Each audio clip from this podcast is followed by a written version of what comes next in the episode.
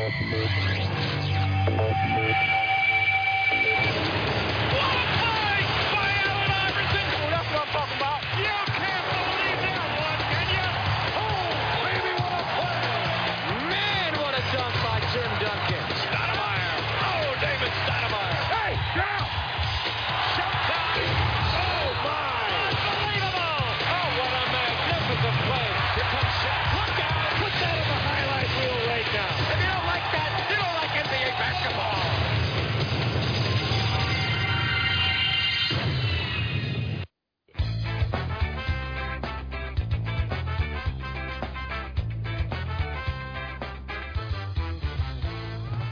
Una visión diferente del mundo de la canasta.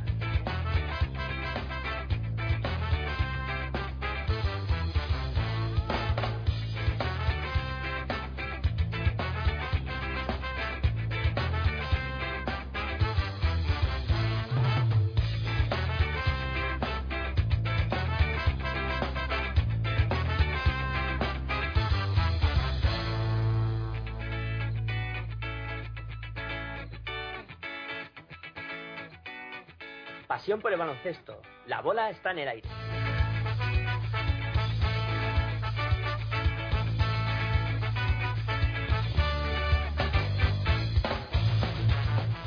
Hola, muy buenas noches, eh, bienvenidos a Territorio ACB. Ya estamos aquí los chicos de Pasión por el Baloncesto, una semana más para analizar eh, lo que está pasando en esta Liga Endesa ACB que ha concluido eh, la primera ronda, la primera jornada que ya pues eh, ha llegado el momento de ver qué equipos han clasificado para la Copa y ver eh, también eh, pues lo que ha sido esta primera vuelta.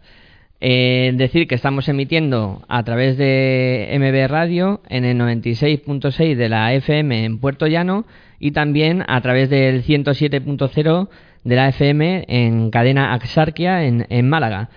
Y bueno, comentaros que para contactar con nosotros, pues lo podéis hacer a través del Facebook, en eh, pasión por el baloncesto arroba, eh, perdón, pasión por el baloncesto, lo buscáis ahí en el Facebook y nos encontraréis sin problema. En el hashtag eh, pasión por el baloncesto en Twitter también estamos. Si queréis enviarnos un correo electrónico para preguntarnos cualquier cosa o, temas que queréis que se traten en el programa, podéis hacerlo a pasión por el baloncesto arroba gmail.com. Y si no podéis escuchar el programa en directo, pues no os preocupéis porque quedará colgado en formato podcast en, el, en la página de iVoox de Pasión por el Baloncesto. Dicho todo esto, pues vamos a pasar eh, a las presentaciones. Eh, pues en Barcelona, como siempre, se encuentra a Juan Enrique. Muy buenas eh, noches, Juan Enrique. Hola, Miguel Ángel. Buenas noches a todos. ¿Qué tal? ¿Cómo ha ido la semana? ¿Qué tal te encuentras?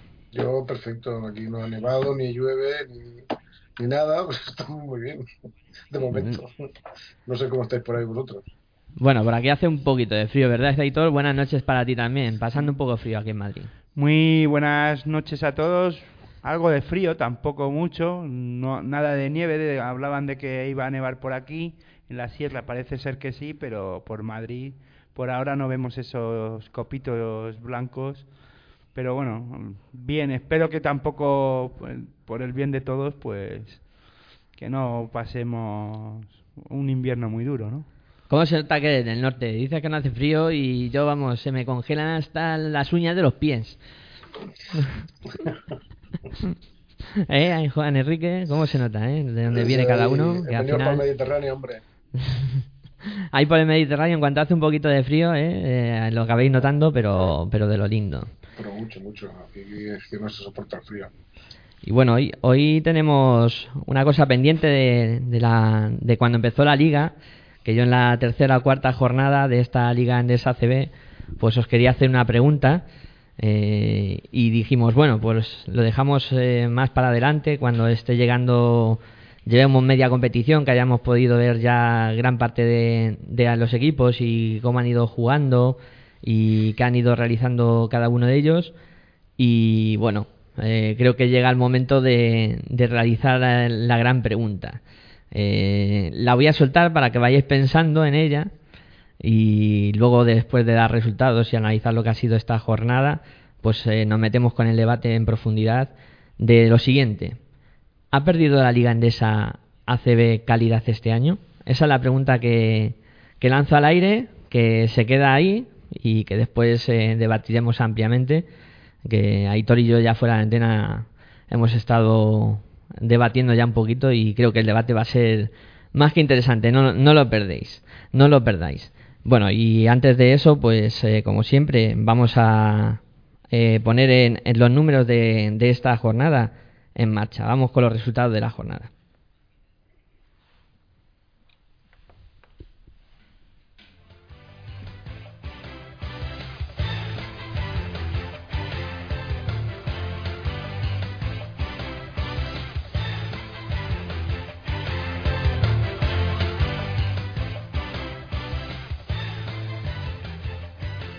Real Madrid 90, Herbalife Gran Canaria 54, Fiat Mutua Juventud 89, Blues Mombus 87, Lagunaro 76, Valencia Vázquez 68, Unicaja 70, Cajasol 81, Blanco de Rueda Valladolid 93, CAI Zaragoza 88, Usue Bilbao Basket 78, CB Canarias 70, Vázquez Manresa 95, Caja Laboral 101, Asefa Estudiantes 88, Fútbol Club Barcelona Rigal 66 y por último Macro Fuenlabrada 75, UCA Murcia 81.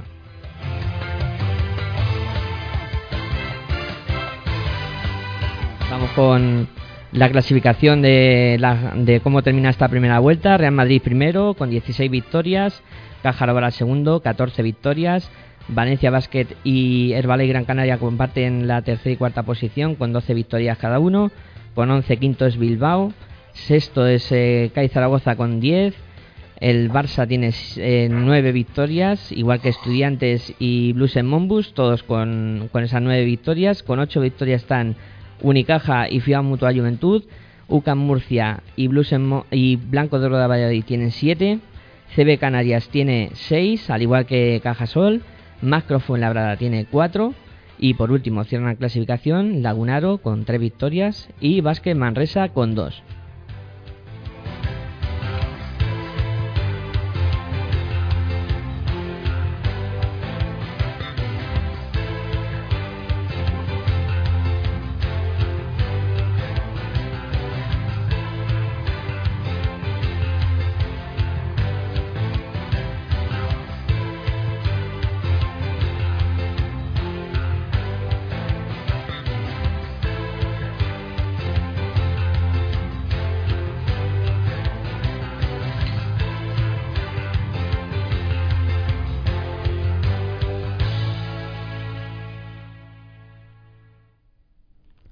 Bueno, y una vez eh, puesto los eh, números encima de la mesa, pues como siempre cedemos el testigo a Juan Enrique para que haga una pequeña valoración de lo que ha sido esta jornada. Bueno, empezó ya por lo que para mí ha sido más sorprendentes, más, sí, más eh, que es la victoria de Lagunaro a teóricamente muy fuerte Valencia y un Lagunaro que estaba con bueno, que viene estando en esos lugares tan peligrosos, no los abandonado, pero la victoria me sorprende.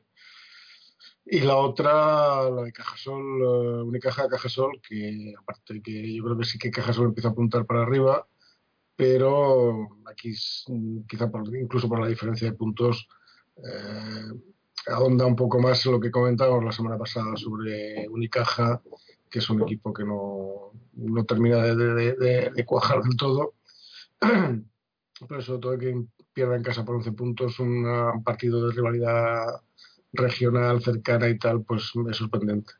Por otro lado, otra que me sorprende por la diferencia, no por la, no por la victoria, es la, la, de Estudiantes, que realmente le dio un baño al Barça, que también eh, yo creo que el Barça es un super equipo y tal, pero tiene una crisis de, de todo, de, concepto de juego, de equipo, de estructura, no se sabe muy bien qué coño le pasa, uh, con perdón a este Barça. Y por el otro lado, pues comentar que bueno, Madrid está impresionante, mm, eh, por esa diferencia un Herbalife que, que es un equipo que está siendo muy serio y tal, lo estamos comentando semana tras semana, pero la diferencia es, brutal. Y por lo demás, lo demás son resultados ajustados, como el de La Peña con Bulsens, eh, Manresa que vende muy cara su derrota, pero a pesar de eso todo el poderoso Caja Laboral le, gana. Eh, Blanco de Rueda gana otra de las sorpresas agradables teóricamente de, esta, que también lo hemos comentado, el buen estado de forma de, de CAI, pues bueno, también gana.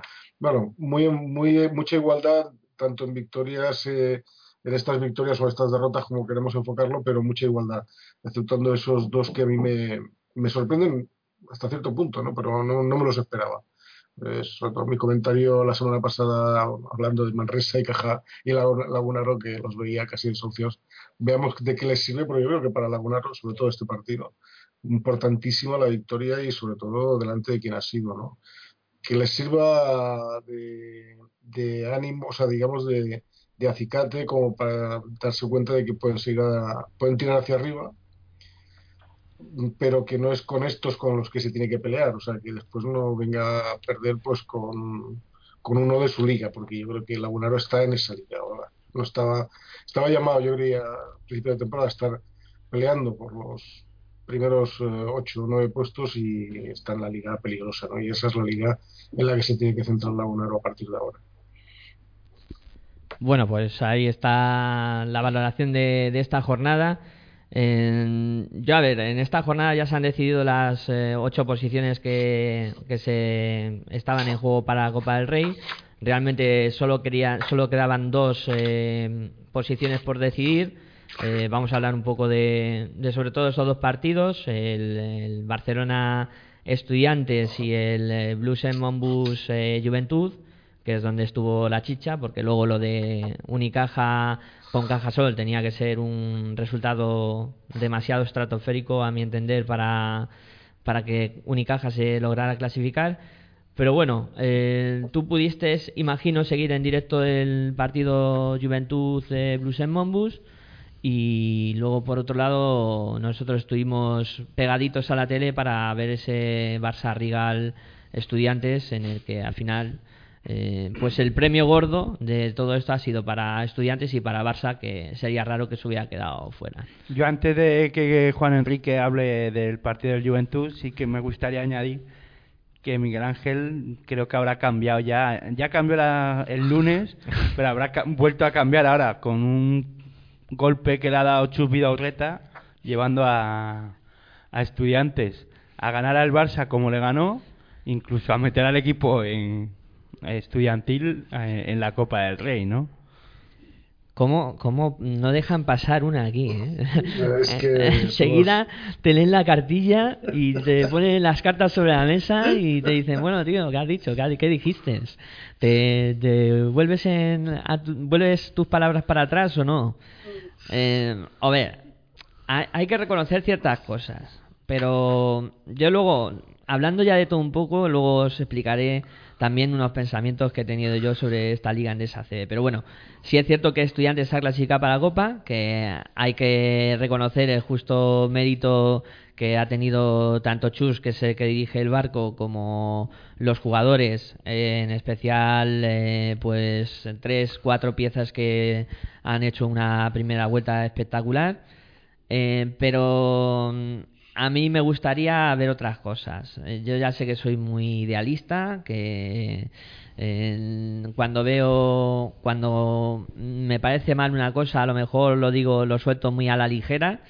Eh, está claro que con el dinero que se tiene y con la plantilla que se tiene, a lo mejor no se puede hacer más.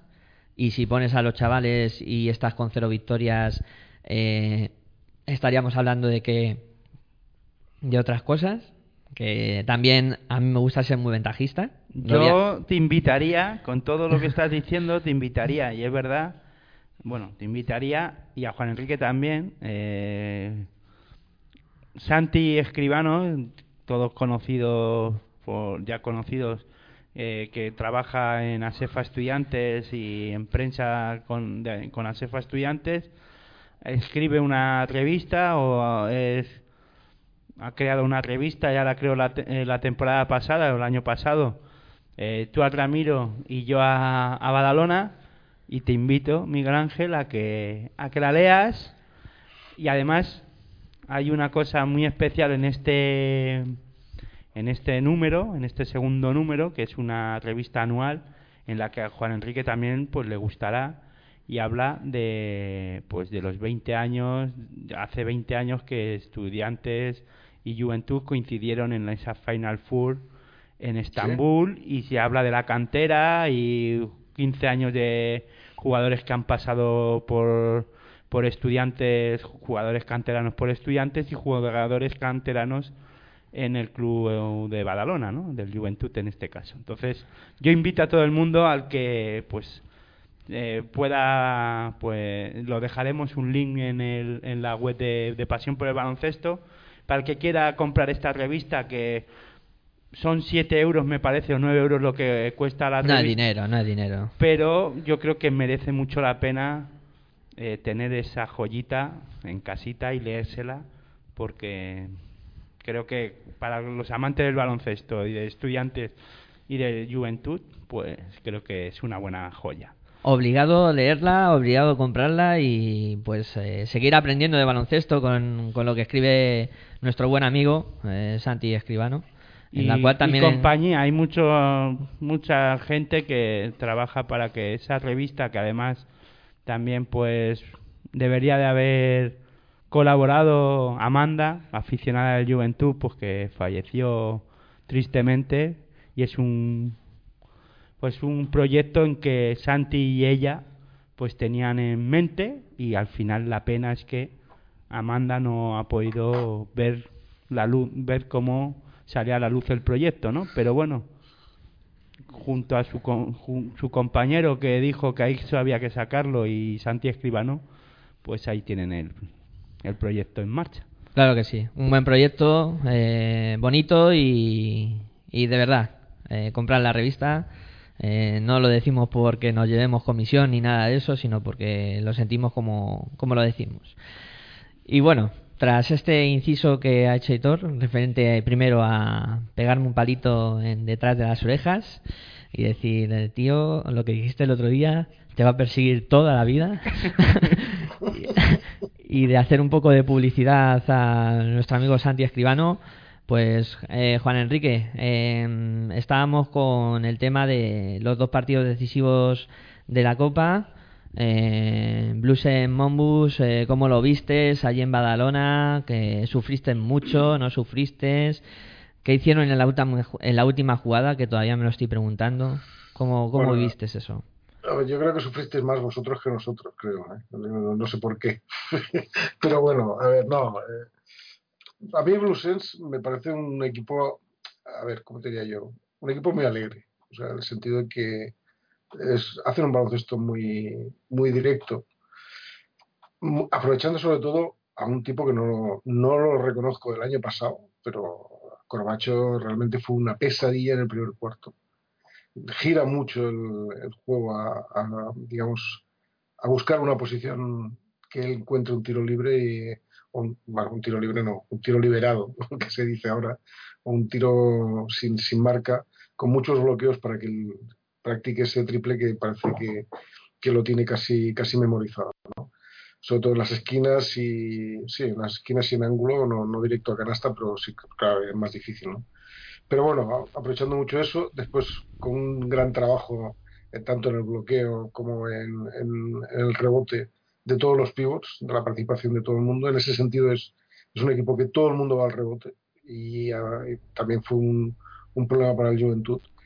Pero quizá en, eh, en, este partido, claro, yo creo que les faltó un poco de, de, continuidad en ese juego o incluso que la Peña pues supo rectificar los fallos, sobre todo el marcaje, eso le costó eh, pues irse al banquillo a Mani Quesada, que era el, en teoría el que salía a marcar a, a Corbacho, pero es que no le pasaba ni un bloqueo. Y ahí pues salió la labor de Albert Ventura, que realmente le, lo secó en el segundo, en el tercer cuarto, incluso en el último cuarto, que aparte de un par de triples casi imposibles de, parar. Pero bueno, claro, es que no era la sangría del primer cuarto, ¿no? Pero bueno, a mí el Blues me gustó porque es un equipo que practica un baloncesto, digamos, muy alegre, ¿no? A la fiesta esta que la Peña tenía más o menos controlada, rectificar, digamos, eh, rectificó bastante en el segundo tercer cuarto, se puso por delante del tercer cuarto con unas ventajas bastante holgadas, llegando incluso a hasta los 15 puntos y tal. Pero bueno, que a falta de minuto dos minutos casi, poco menos de dos minutos, la Peña tenía prácticamente el partido controlado, era de 11 o 12, no me acuerdo, pero se durmió. Y, claro, un equipo que practica un baloncesto alegre y, descarado, pues bueno, pues, eh, digamos, el Corbacho dejó de ser protagonista y lo pasó a ser, eh, que ahora lo está mirando Benjamin Dewar, que se apuntó a este festival de triples. Y estuvimos a punto de perder el partido en unas jugadas absolutamente estúpidas, un saque de banda a falta de cinco segundos. Y yo creo que la decisión que, tomó Brussels fue, fue errónea porque podían haber ido perfectamente por un triple no por una apretación como acabó el partido. Esa fue una de las jugadas polémicas de, digamos, de, bueno, polémicas no, en el sentido de que fue una jugada decisiva y otra jugada decisiva fue un triple que se marcó Rafa Luz a falta de dos décimas en la, en la media parte que no sé quién pitó, anularon la canasta, pero metió un triple desde su campo. Eh, que hubiese, claro, viendo el resultado final, pues hubiese sido decisivo, ¿no? Pero no se sabe muy bien, uno de los tres árbitros pito, no se sabe muy bien qué es lo que pito, pero pito, y anularon esa canasta. Pero bueno, en general, eh, a mí Blues me gustó, insisto, baloncesto alegre, baloncesto muy directo, con las ideas muy claras, me gustó la actitud, sobre todo en el tema del rebote. Aquí todo el mundo va a rebotear. Eh, si me las estadísticas, 15 rebotes en ataque, eh, prácticamente es el 50% de los rebotes que cogieron en total.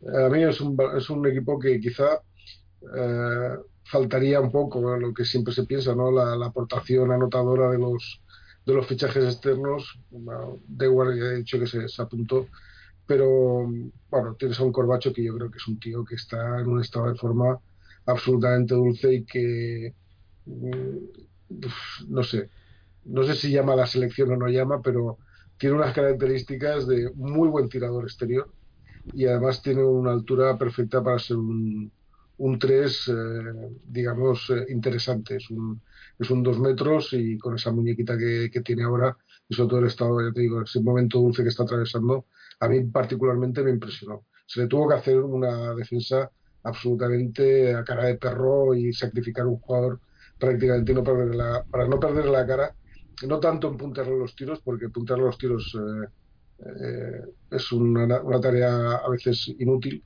sino sobre todo evitar que reciba, que reciba pases, o que los reciba cómodos o que los reciba en posiciones que él crea que puede tirar. Porque claro, te digo, si tienes que poner, o le tienes que poner un tío más alto que él o un tío de su altura para poderle puntear los tiros. Un tío más bajo lo tiene complicado. Con lo cual, mucha labor defensiva y mucho sacrificio para, para parar a Corbacho, que a mí particularmente, vuelvo a insistir, me gustó. Otro que destacaría, Junien, un tío que se nota que Junien es un perro viejo en esto y se las sabe todas. Y me pareció que, bueno, pues esa, toda esa sabiduría que, que tiene de, los años en, en la se nota, a pesar de que no juegue con 30 minutos ni 20, pero bueno, lo que hace lo hace muy bien. Realmente a mí, Blues, insisto, y acabo con esto, me gustó mucho. Eh, yo os preguntaría, y, a lo mejor eh, Bluesens en algún momento del partido eh, tuvo exceso de responsabilidad eh, por lo que se jugaba estaba a punto de clasificarse para Copa y le pudo pensar en algún momento, pensáis, no sé, yo es una reflexión que también haría, a lo mejor encaminada a lo que le pudo pasar. Yo creo que no. O sea, no, se permite. No, sí, sí, sí, sí, No, yo creo que no. O sea, yo creo que además lo que le sorprende a Bruce Mumbus es que Estudiantes le gana al Barça. Lo que le va sorprendiendo. Si le puede llegar a sorprender algo. Pero eh, si, no, si nos olvidamos de que Blues se mete en Copa o está metido en la Copa, eh, diríamos, o incluso en temporadas anteriores, que perder en Badalona para Blues hubiese sido algo normal.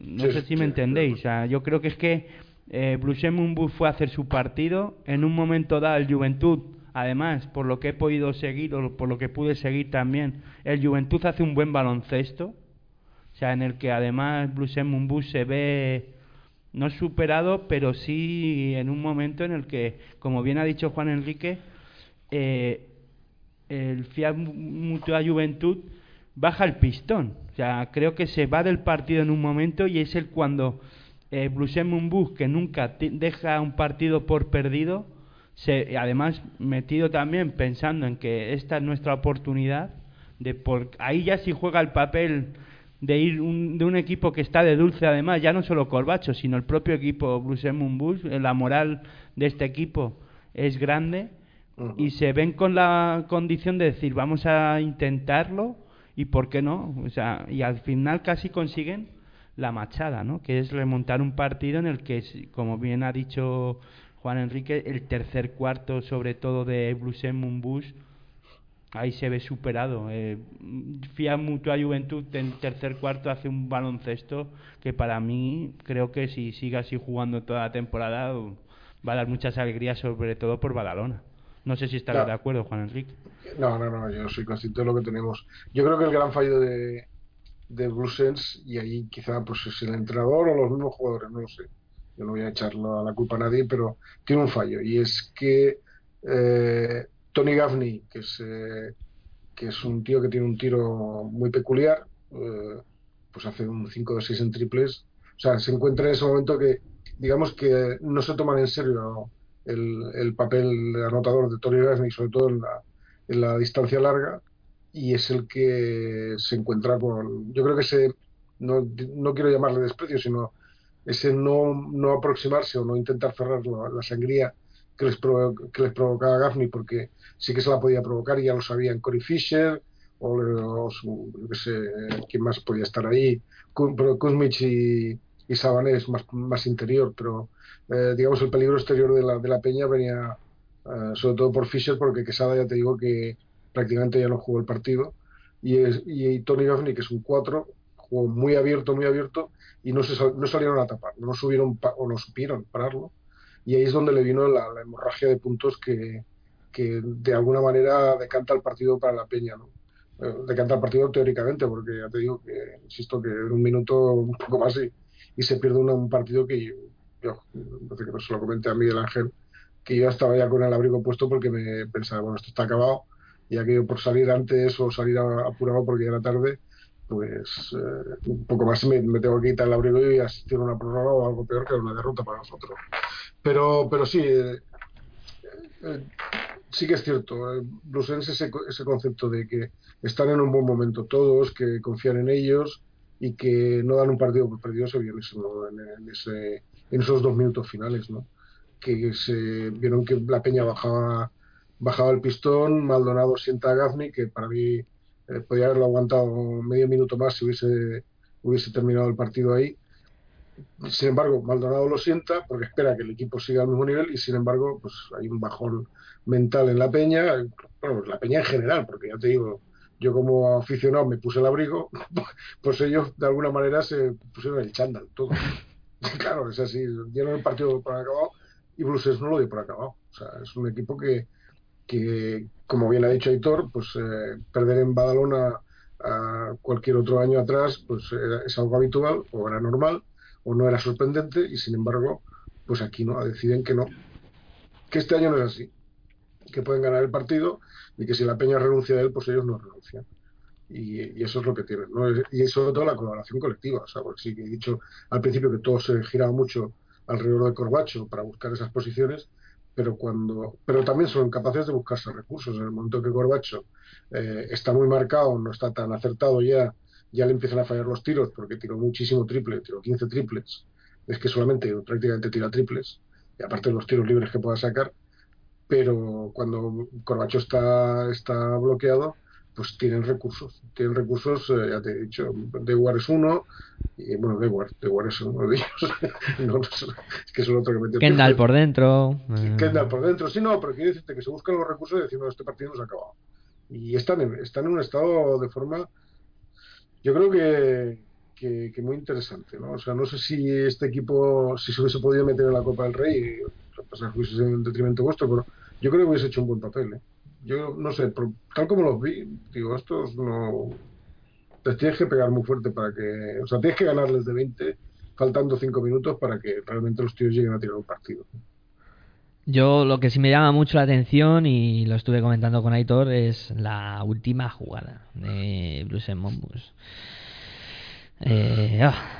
Yo creo que es una mala decisión porque eh, la Peña está absolutamente asustada. O sea, cuando esa de, verse ganar con el partido ganado, a tener que sacar un, un saque de banda a falta de cinco segundos y perder, perder el balón, yo la verdad es que yo es que me hubiese jugado un tiro más librado o un tiro no, no una penetración como se jugó no me acuerdo quién fue no sé quién se la jugó Andrés Rodríguez. pues yo creo que fue una equivocación.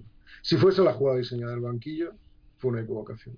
Esa penetración no tenía sentido yo me hubiese jugado un tiro un tiro de dos para ir a una prórroga o incluso un tiro de tres pues aprovechando pues el, Corbacho o, o Dewar, que si, si hubiese entrado se hubiesen llevado el partido tranquilamente. Lo que pasa es que, claro, ya, intentaron una penetración y se cerró todo el mundo. Claro, tuve que tener un, un tiro, una bandeja, un tiro así al borde del tablero por la parte de arriba a ver si caía, ¿no? Y no, eso no. Si sale, pues eres el rey, pero no, no, no sale normalmente esa, esa jugada. Yo creo que fue. Erraron. Erraron en. O sea, hicieron todo bien menos la última jugada. Esa es la verdad. Ay, qué cerquita lo tuvieron. Tú hubieras Sí, hecho lo mismo y todo. Hubieras jugado de otra manera que. Como viste la última jugada y, y bueno, un poco del partido que vimos al final. Hombre, yo no sé si me hubiese jugado un tiro más liberado. Yo creo que al final, en el momento, también la bola pesa ahí. ¿eh? Y son cinco segundos. Y yo, por. No sé. eh, que es una situación muy difícil en la que si entra, como dice mi, eh, Juan Enrique, te coronas. Y cuando no ha entrado, pues claro, dices, es una mala decisión. Yo al final, hombre, eh, sí creo que lo de la penetración tenía que haber sido la última opción ya. Si está diseñada la jugada así, eh, está mal diseñada, no mal diseñada, sino la elección es mala elección porque lo que va a hacer un equipo es cerrarse por detrás y va a haber muchas manos y tienes que tirar la bola muy arriba y que entre, ¿no? Y, es difícil decir eh, que entre esa, esa bola. Buscar un tiro, es que además en el momento además yo es que luego no he visto la jugada otra vez ya despacio, ¿no? Y, yo creo que habría que verla otra vez ya detenidamente porque en el fragor de la batalla y de a ver si un equipo u otro entra en la en la Copa del Rey la emoción no te deja ver más allá de si había otra opción o no, ¿no? Entonces tampoco puedo entrar a valorar si es que Juventud eh, defendió bien a los supuestos tiradores y le dejaron vía libre a Andrés Rodríguez y después los jugadores altos, en este caso de Juventud, se cerraron bien. ¿no? Yo, yo te digo, a ver, la, la jugada en concreto salió debajo de donde estoy yo, de mi localidad, con lo cual la vi entera. Y yo te digo que yo, yo esperaba un tiro, es que esperaba un tiro. Pero canasta de dos. Hacer una Mm. penetración, soltar el balón fuera y tirar, ¿no? O algo así. No, incluso eh, que no entrara tan adentro. O sea, que yo creo que incluso, eh, no sé si Sí, intentaba. tirar buscar una antes. Sí, sí, hacer una parada y tiro. O sea, pero una parada a, a 3-4 metros y hacerse el tiro. Pero llegar tan adentro, no sé si es que buscaba una falta personal. Puede- cosa que. puede si- ser también. Que estoy seguro que Maldonado dice: no hay faltas. En esa jugada, ni Dios se le ocurra meter la mano. Para, para nada. Pero para nada. Marcar, evidentemente, a los, a los tiradores y dos pibos debajo del, del, del aro. Y no hay faltas, eso es la, eso es la orden que daría Maldonado y cualquier entrenador. Vamos, allí ganando de dos, eh, el que haga la falta se le corta la mano después, ¿no? En el vestuario, pero, pero que la orden estaba clara. Entonces, buscar una falta tampoco la entendía. Ya te digo, yo esperaba, pues, tal como vi la jugada, que fue coger el balón y salir directo para canasta, que había tiempo, cinco segundos, para buscar esa parada y tiro. O sea, intentar amagar la penetración, quiero decir. Amagar una penetración, pararse y tirar no lo sé, quizá, no sé, no, no, no sé, yo lo vi, en, no me, me sorprendió, porque me esperaba una penetración y doblar el balón para, para un, exterior, no lo sé, es que no, no la entendí. Yo lo que No lo que no tampoco llegué a entender es como Benjamin Dewar no quería el balón, o es que no sé, ya te digo que lo tengo que ver, ¿no? Y Corbacho no, no fueran los protagonistas de esa jugada porque eran los que además más puntos llevaban en el partido. Es que se jugó el, el último tiro Andrés Rodríguez que llevaba dos puntos. A ver, Corbacho estaba con un tío pegado como, como, una lapa. O sea, eso estaba claro. Y Corbacho, Corbacho es un Corbacho el primer cuarto y a partir del primer cuarto es otro Corbacho. Pero no por él, sino por, por él, ya os lo he explicado, por, un marcaje muy serio que le hace, pues sobre todo eh, Albert Ventura, pero también en momentos lo coge Pera Tomás, que es un defensor durísimo. Eh, no sé, todos los que pasaron por, digamos, por sus manos, incluso, sorprendentemente para muchos de nosotros, el mismo. Eh, a ver si se me ha olvidado el nombre.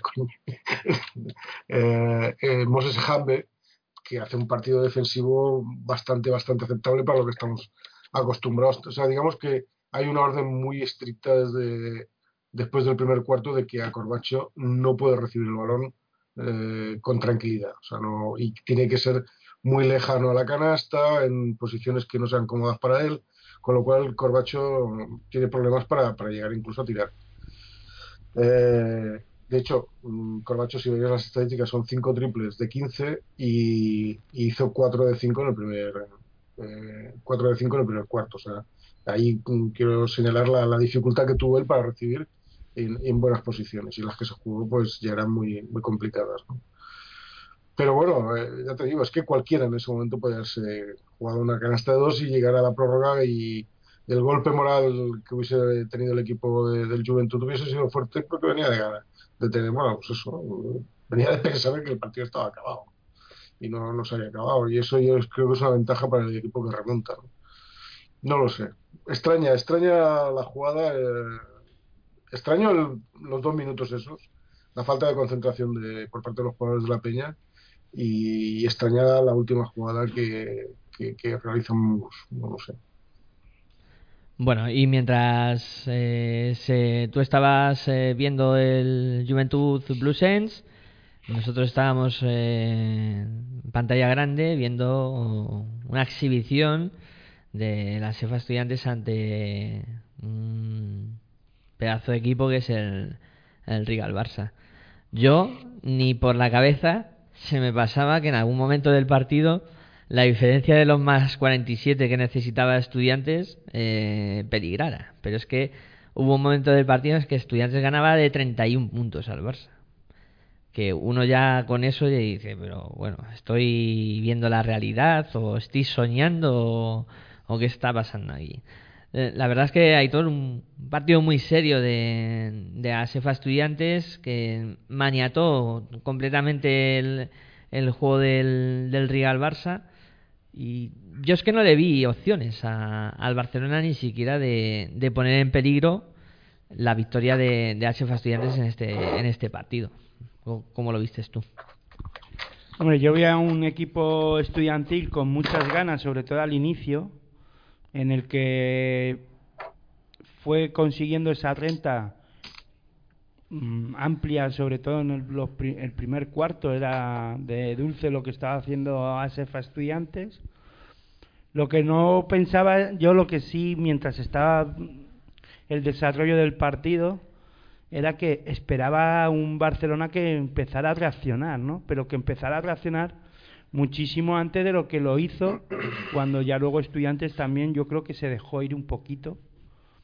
Eh, se sumó eh, el, el, que se dejó ir un poquito a Cefa Estudiantes y el que la reacción del Barcelona a, a que le estaban pintando la cara pero bien pintada, ¿no? Y al final se maquilla el resultado 20 puntos o 22 puntos que se me antojan por la sensación y por lo que vi en la pista, mmm, pues al final pobre, ¿no? Eh, porque yo creo que uno de los peores Fútbol Club Barcelona del, de mucho tiempo. Eh, yo creo que no tenía, no sabían qué hacer, intentaban, sobre todo me quedo con una jugada que la repetían constantemente que era intentar eh, meter balones dentro y a Cefa Estudiantes lo estaba controlando bastante bien y, y igual no sabía ni qué hacer ya y al final eh, los hombres de altos no conseguían ninguna posición por dentro en condiciones. Vi a un flojo Lorber y, creo que además fue uno de los casi de los mejores. O sea que eso también es una contraposición, ¿no? Decir, bueno, ¿cómo puedes decir que un flojo Lorber? Pues lo digo porque creo que no en los momentos que el Barcelona necesitaba a un, referente, y en este caso, pues Lorbe debería de haberlo sido, eh, sí, te sorprende, Miguel Ángel, que utilice la, palabra referente. Ya, ya sé por dónde, con la cara que me has puesto. es una pequeña bromilla. ¿eh? Te has quedado sorprendido, ¿no? Pero sí, necesitaba un jugador que tomara la manija y que metiera esa canasta para empujar al equipo a, a intentar, pues por lo menos, mm, pues acercarse en el marcador y no aparecía, ¿no? Y yo creo que fue tarde cuando empezó y Lorber yo creo que fue una de los mejores, pero al final no era ese hombre que yo esperaba, ¿no? Y luego una dirección de juego, eh, Víctor Sada para mí fue también uno de los mejores y fue el que insufló un poquito de aire al Barça y que por lo menos le echó casta, pero Marceliño Huertas no se perdió por todos lados, ¿no?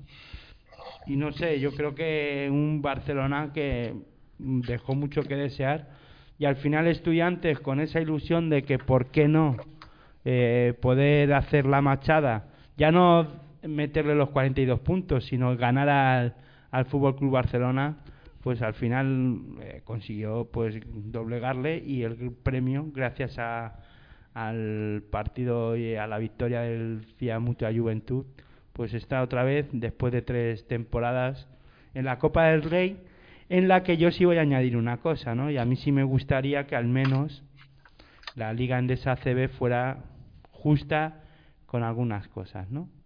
Y es, si un equipo ha descendido eh, deportivamente, pero no, lo ha no ha podido descender por tema de despachos, este tipo de equipos, pues esa temporada esté vetada o vetado para disputar playoff y disputar eh, Copa del Rey. Ya, yo no estoy de acuerdo contigo. Yo sí, yo sí, yo.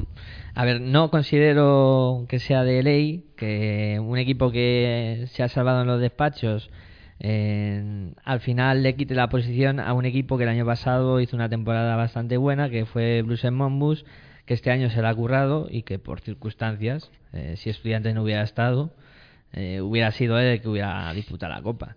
Sí debería haber algún tipo de mm, rémora, ¿no? Por, por haber hecho... es que Oye, que estamos.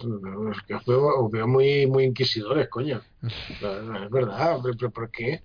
O sea, podemos discutir eh, el aspecto ético de quedarse o no quedarse en la Liga CB después de haber descendido. Eso es una cosa. Pero una vez resuelto ese tema, que podemos discutirlo, que es un tema aparte, el, desarrollo de la liga es el que es, el desarrollo de la competición. Tú no puedes, no puedes, no puedes salir un equipo penalizado de entrada. Es que me parecería injusto. Me parece más injusto haciéndolo como se está haciendo.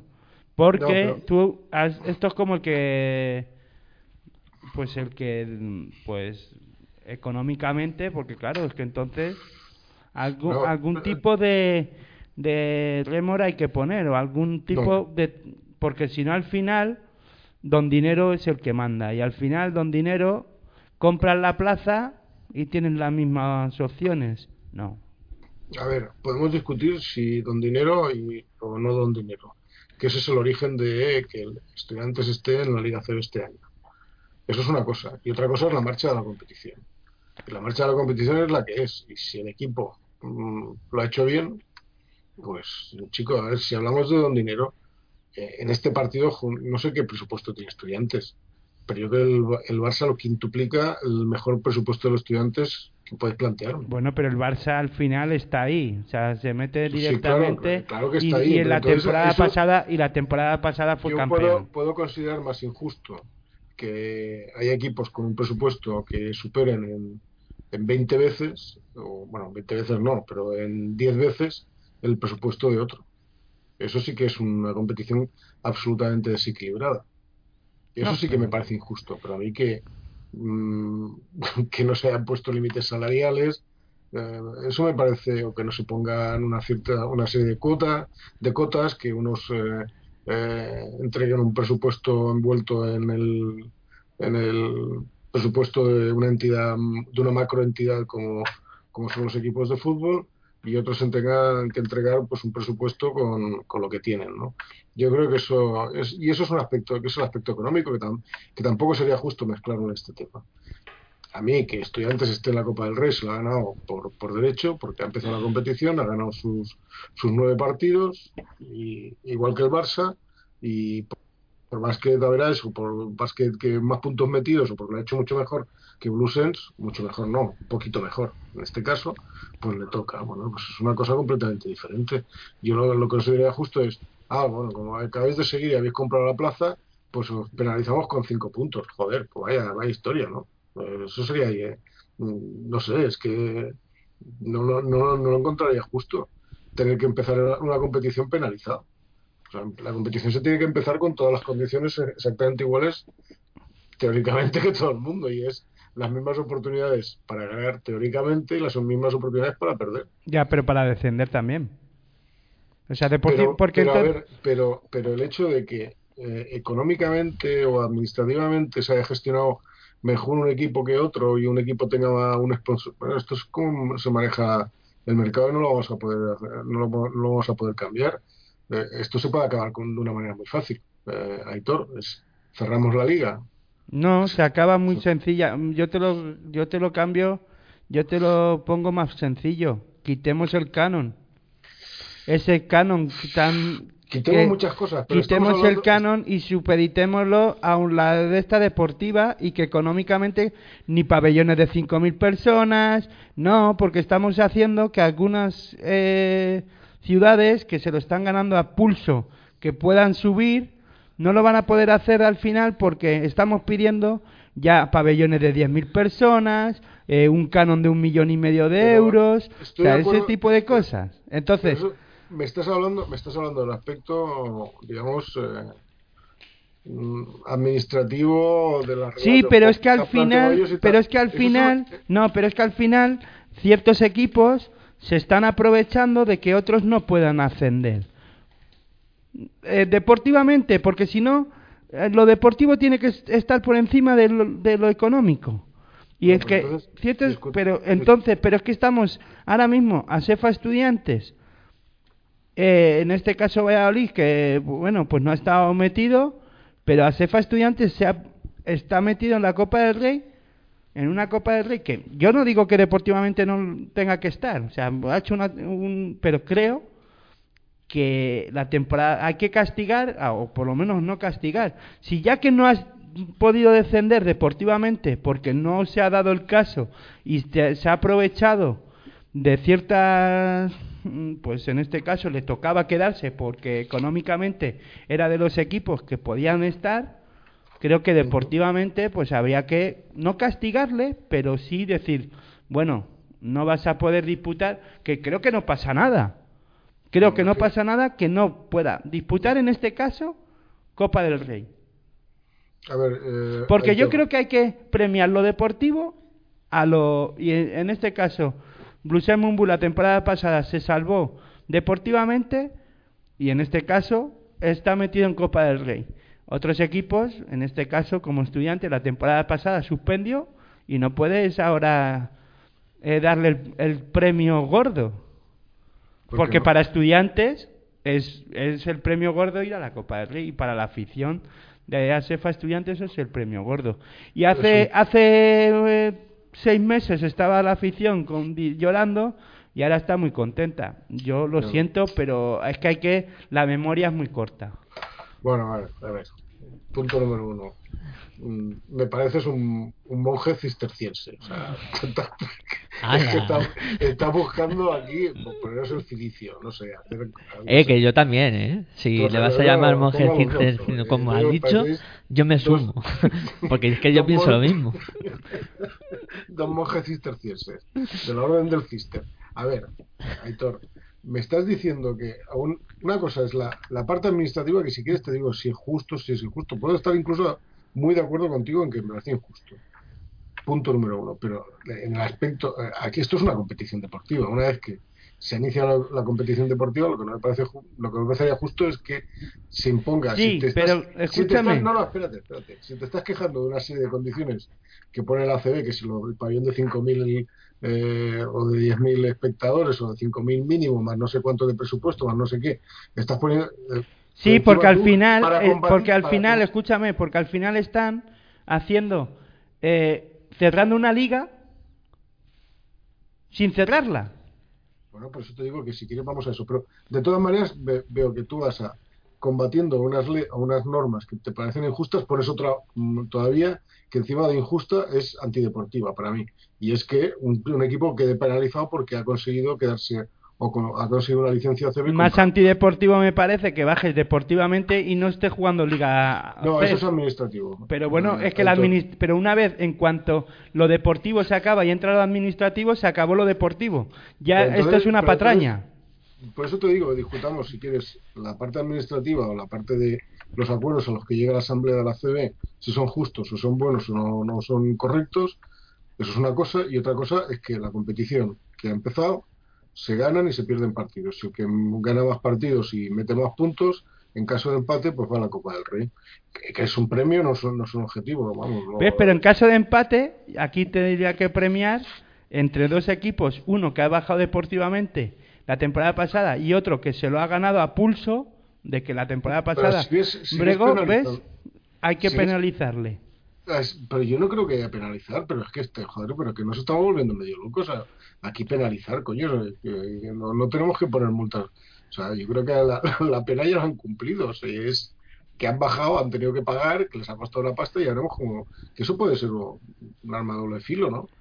Pero si estudiantes creen que puede ser, o estudiantes o la directiva de estudiantes ha conseguido los fondos para poder hacerlo y administrativamente justa o injustamente lo puede hacer, pues adelante. La competición es otra cosa. Una puntualización, Juan Enrique. Estudiante no consigue ningún fondo. Estudiante no baja porque nadie consigue subir. Bueno, Estudiante pues tiene que pagar pero ellos- pero ellos pueden Pero, responder. pero no, no suben porque no tienen el, lo que pide la ACB. O sea, es que Pues hay que tener eso. cuidado, ¿eh? hay que tener perdón, cuidado. Discutamos eso. No, pero si no, si no hay que discutir eso, hay no que... discutamos que estudiantes está por, por la regla que ha regido la ACB desde su fundación prácticamente siempre. Y es que en la, la- el momento en que se decide que la Copa del Rey a los ocho primeros, eh, estudiantes entra dentro de esos parámetros que están aceptados hace muchísimos años y que nadie se lo ha planteado. Que nadie se lo ha planteado, excepto en este, en- en- este año, pues mira, coincidió lo que ha pasado. Yo solo añado una cosa. Eh, nos pareció mal que al Real Madrid le invitaran a jugar el Copa ULEF por ser el Real Madrid. Simplemente dejo eso ahí encima Vale, y vale, ya vale, acabo, estoy y pero- acabo con ese Pero, pero tema. yo, yo, por ejemplo, eh, a ver, Aitor, es que estoy diciendo, si soy un defensor de que a la Euroliga y a las competiciones europeas tienen que ir, perdón, los que se lo ganan por derecho, y no los, de la for- los del forfeit, lo de la licencia A, la licencia B y la licencia C, que me parece lo más antideportivo que hay. No, no, no solamente desde el punto de vista administrativo, es que desde el punto de vista racional. O sea, tienen que ir los que ganan, los que consiguen una clasificación, no por... Y los que no han bajado el año pasado. No, pero, pero una vez, si es que, que sin... Joder, no hay acuerdo, chicos, no hay No, acuerdo. no, no, no hay acuerdo. Es que a mí me parece que tienen que ganar los méritos deportivos. No, no, No, pero que- si a partir de esta... Pero vamos a ver, ojo, Pero una ojo. vez superado el, mé- el mérito administrativo, dejado, a o sea, dejado superado ese punto, que el, el punto, el punto cero, o el punto, el punto cero de la competición es el, prim- el día que se lanza el balón, el primer partido. Se lanza el balón al aire y dices, coño, aquí empieza la competición. Pero es que Lo está... que haya pasado, lo que haya pasado administrativamente antes, para mí ya queda al margen. Pero ojo, Y a que partir yo... de ahí, ya está, se ha acabado. O sea, mm, a ver, que juegue Unicaja la competición europea de la Euroliga, ¿me parece justo? No me parece justo. No me parece justo porque quedó noveno. Quedó noveno, no nos engañemos. Ahora, eh, tendría que salir Unicaja ahora penalizado porque como quedó noveno, pues tiene que ganar tres partidos más que otro. No, no puede ser, coño. A partir de que empieza la competición, Unicaja está dentro de esa competición y si gana eh, seis partidos y con eso se clasifica, pues clasificado está. Hombre, no es el mismo caso, pero bueno, te lo compro. No, no, Simplemente es que es No, no es el mismo caso, pero te lo compro. Pero Para te mí lo, sí, te lo para mí compro porque no quiero seguir. No, porque Esto no- hay que hablarlo cara a cara con una Coca-Cola, Esto, una cerveza. esto, esto sea. no te lo vendo. Bueno, chicos, No, simplemente te digo, ojo que yo estoy de acuerdo en que lo deportivo debe de premiar a lo el despacho, a la penalización que yo te digo, pero creo que al final, para mí pienso que es algo mm, más natural y más, por lo menos, jolín, es que... No, es que tú no puedes penalizar a un... A ver... eh, Pero, ¿por qué esto- se le esto- pero escúchame, pero entonces ¿por qué se le penaliza a Alicante? Y se le dice, ver. "No, usted tiene que bajar después de hacer una temporada que absolutamente para allá-. Sí, la no, quieran, pero- vamos, el y salga y se creo- desmantele el club como se desmantela y está jugando en ref. El caso y- de Alicante es un caso de que un juez dictamina, un juez, ¿eh? un juez, dictamina que ese club, ese club es inviable. Es inviable porque no puede afrontar sus deudas. Y que, y que sería muchísimo peor porque entonces entraríamos en un club que incrementaría día a día sus deudas y no, no terminaría por pagar. Coño, sea un proveedor de ese club, o sea un jugador de ese club y que no te pague. Dijo, joder, eso también me parece injusto. Eso es una historia que, a ver, otra cosa es que digas, no sé qué equipo no, no pudo subir porque económicamente ni en- a nivel de pabellones ni a nivel de Menorca fue. Menorca. Menorca, ese no puede cumplir las condiciones. Pues a lo mejor ahí te, estoy de acuerdo, pero el caso de Alicante no. El caso de Alicante, y coño, y estoy en un club que nos podía haber pasado eso. Pero Valladolid, pero Valladolid al final se queda pues del y fijaros Valladolid la temporada pasada la que lió con el tema de que no pagaba jugadores. Pero bueno, es un tema Eh, lo dejamos Largo aquí. y vamos a dejarlo Lo dejamos aquí porque- porque quiero que me respondáis a esa pregunta que os he hecho al principio del programa y como sigamos así no vamos a ser capaces. Eh, vamos a hacer una breve pausa. Eh, ponemos un poquito de, de música y tras eh, escuchar eh, la, No- la nos música nos refrescamos nos refrescamos, nos lo pensamos mejor y volvemos. Seguimos aquí en territorio ACB, en eh, MB Radio, en el 96.6 de la FM. Y la pregunta, os recuerdo: ¿creéis que la Liga ACB ha perdido calidad o no? Volvemos tra- tras este, esta pausa.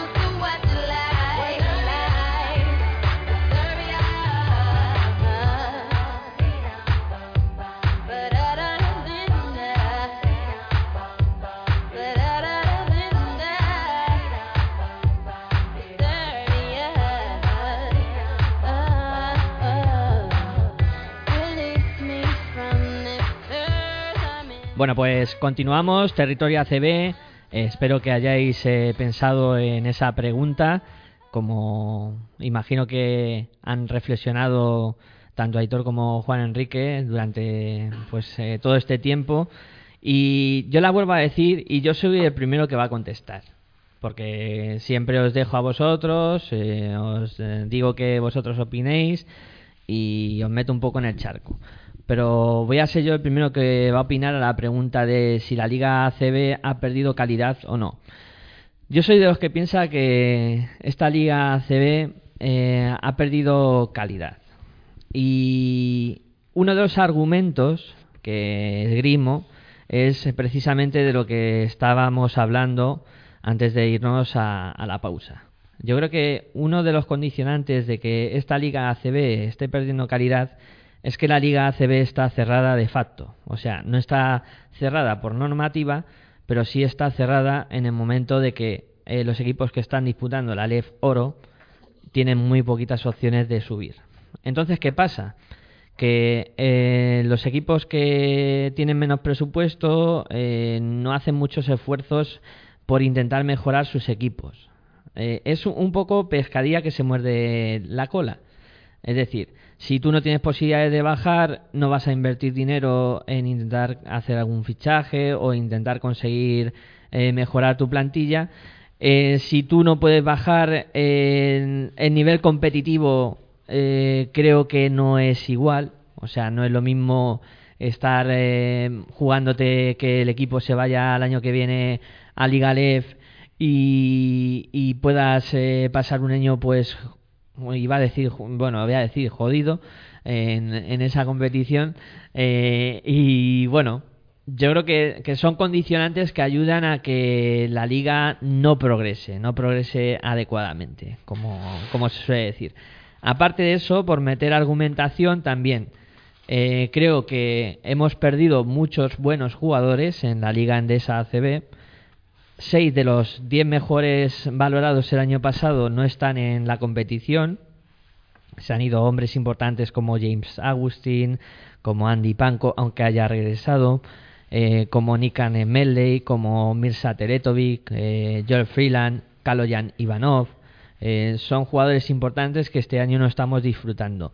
A cambio eh, de todo esto, ¿quién ha venido? ¿Qué, qué fichajes se han realizado? En la Liga Endesa CB. Es la siguiente argumentación que utilizo. Mm, de campanillas, solo Rudy. Rudy es el único fichaje de campanillas que viene a la competición. El Barça ficha a Yagüey. Eh, pero Yagüey no es un jugador eh, súper dominante. No hay ningún fichaje. No hemos es, eh, importado ningún jugador de, de las competiciones eh, digamos, poderosas de, Europa. O sea, ni nadie de Italia que estuviera jugando en Italia ha venido aquí, eh, exceptuando Draper y el fichaje por el Madrid ha salido Rana. Eh, Slaughter estaba, en, por ejemplo, en el Alba, tampoco es de los equipos más importantes. Eh, ninguna de las estrellas mm, se viene para la Liga Endesa ACB.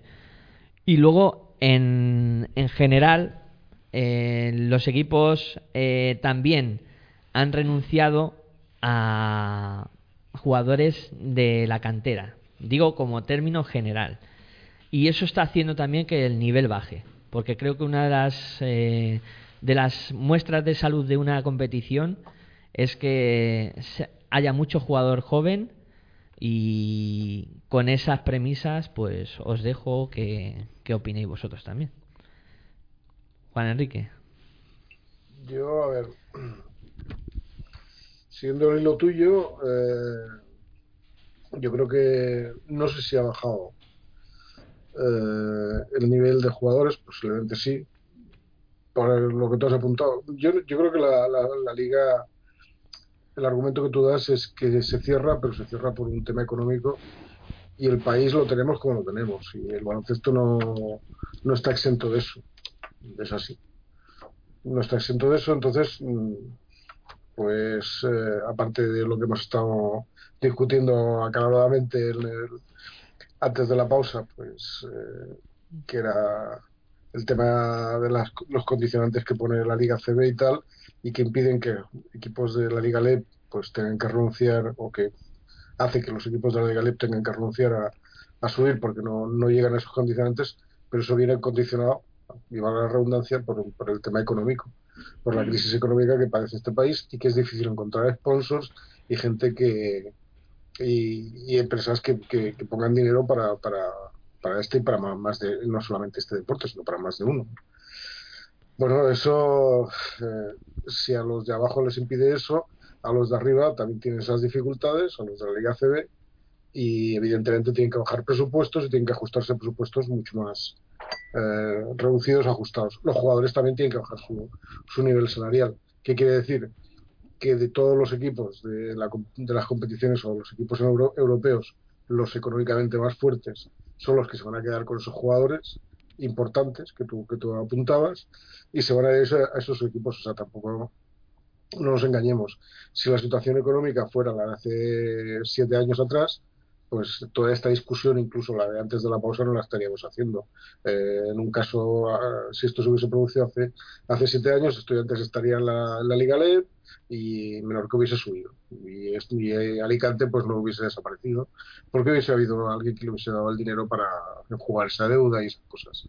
Bueno, estamos en la situación que estamos. ¿Que ha bajado el nivel? Pues no lo sé, mm, posiblemente.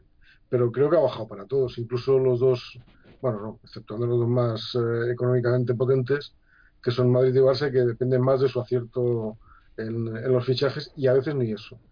Por otro lado, jugadores importantes, has apuntado a Teletovic, a otros, eh, pues está claro quién, quién, a dónde se arrastran estos jugadores que, que destacan muchísimo, no solamente en España, sino en cualquier país de Europa. Pues es la, la NBA que, que ahí pues hay dinero y, y hay un atractivo tanto deportivo como, como económico mayor y es de donde se van a ir todos los, los jugadores y está, por eso es- lleva mucho tiempo pasando.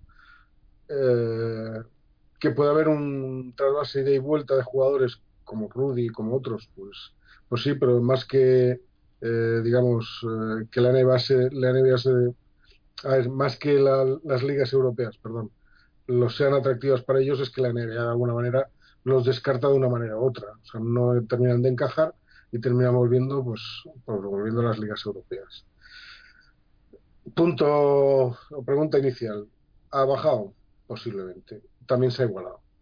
También es cierto. Si miramos la clasificación, pues vemos una clasificación hasta cierto punto atípica. ¿no? Tenemos un Herbalife, eh, un Barça en el séptimo, un Herbalife un cuarto, Barça un séptimo, bueno, pues la Unicaja al décimo, bueno, pues es que Unicaja ya se, se repite año tras año. Bueno, yo creo que se ha igualado más. Eh, los partidos eh, están muy, muy, muy compactados los equipos, quitando el Real Madrid, que es, y Caja Laboral, que están muy fuertes, ¿no? Pero bueno, no lo sé. No, no, posiblemente sí que se ha bajado, ha bajado el nivel de, de la Liga CB a nivel de calidad de jugadores, pero quizá eso lo que ha hecho ha sido, para mí, a mi manera de verlo, es ajustar más o hacer más interesante el, el hecho de que está más apretada la clasificación, tanto por arriba como por abajo. Eh, Digamos, hay más igualdad. Dentro de lo que es un, posiblemente, entre comillas, eh, menor calidad de, los equipos. No sé si me he explicado, ¿eh? porque al final me parece que me he liado un poco. Pero me parece que, que sí, que, que sí que ha bajado. Sí, sí, tuviera que decir que sí. Estaría más, más de acuerdo con eso. Bueno, yo creo que me toca defender el no. Vale. Más que nada porque creo que no es así. O sea, ha bajado el nivel de calidad de jugadores. Es que yo creo que estamos mezclando. ¿Ha bajado la calidad de la liga Endesa ACB, de la liga? ¿O ha bajado la calidad de, de los jugadores, como tú bien has dicho? Yo creo que os voy a dar la razón en que ha bajado la calidad de los jugadores, pero de la liga. Si acaba de decir Juan Enrique que está más igualada que nunca. Sí, no, no, que es un, que parece una, una Está un más interesante que nunca. Es el Sí. momento de que antes lo que pasaba era que cuatro equipos tenían el dinero y cogían y decían tú, tú, tú jugáis aquí. Caja Laboral, Unicaja, Real Madrid, Fútbol Club Barcelona. ¿Qué pasa? El pastel hará. Es más barato, pero se reparte más. A ver, yo cuando, que, cuando digo que ha bajado la calidad es la calidad del juego pero no, y estoy, por eso pensaba que me estaba liando, porque a- hasta a día de hoy me parece más interesante la clasificación y lo apretado que está que años atrás, y en eso estoy de acuerdo contigo, que es lo que quería decir, habrá bajado la calidad en cuanto al juego, pero ha mejorado la intensidad o el interés en cuanto a la, a la competición. Pero yo tampoco creo que la calidad del juego haya bajado. Eh, yo creo que no. O sea, los jugadores que están en la liga Endesa ACB yo creo que tienen suficientemente calidad que lo que estoy diciendo. O sea, el pastel es más barato, pero se reparte. Está mejor repartido. Los trocitos del pastel, al Sí, final, pero a ver, pero está todo, mejor pero- repartido. Espera, y termino y, y ahora os dejo a vosotros. Y más que nada viene a colación, además, a lo que eh, Miguel Ángel, ¿cuántos jugadores has dicho? ¿Los 10 mejores? Seis de los diez mejores. no 6 están. de los 10 mejores se han marchado. Los 6 de los 10 mejores se han ido a la NBA, que no son ni cola de ratón, ni cabeza de león, ni nada de nada. O sea, nada. Luego, otro jugador, eh, hablo de, de jugadores como Carlos Yanivanov, no sé ni dónde está, para empezar. En Rusia. Ya, Anda por Rusia. fíjate hasta qué punto. Pero no se le oye. Sí, sé a lo que te refieres. Nick Carlin Merley se ha ido al Maccabi, a Maccabi de Tel Aviv eh, a jugar Euroliga, todo lo que tú quieras, pero tampoco es el un jugador, como a ti te gusta decir, determinante y referente para Maccabi, en cosa que en Valencia sí lo era. Eh, jugadores como Prigioni, que está en New York, pues ni pincha ni corta. Jugador clave también en la Víctor Claver, pues juega algún minuto, creo que está en Portland, ¿no?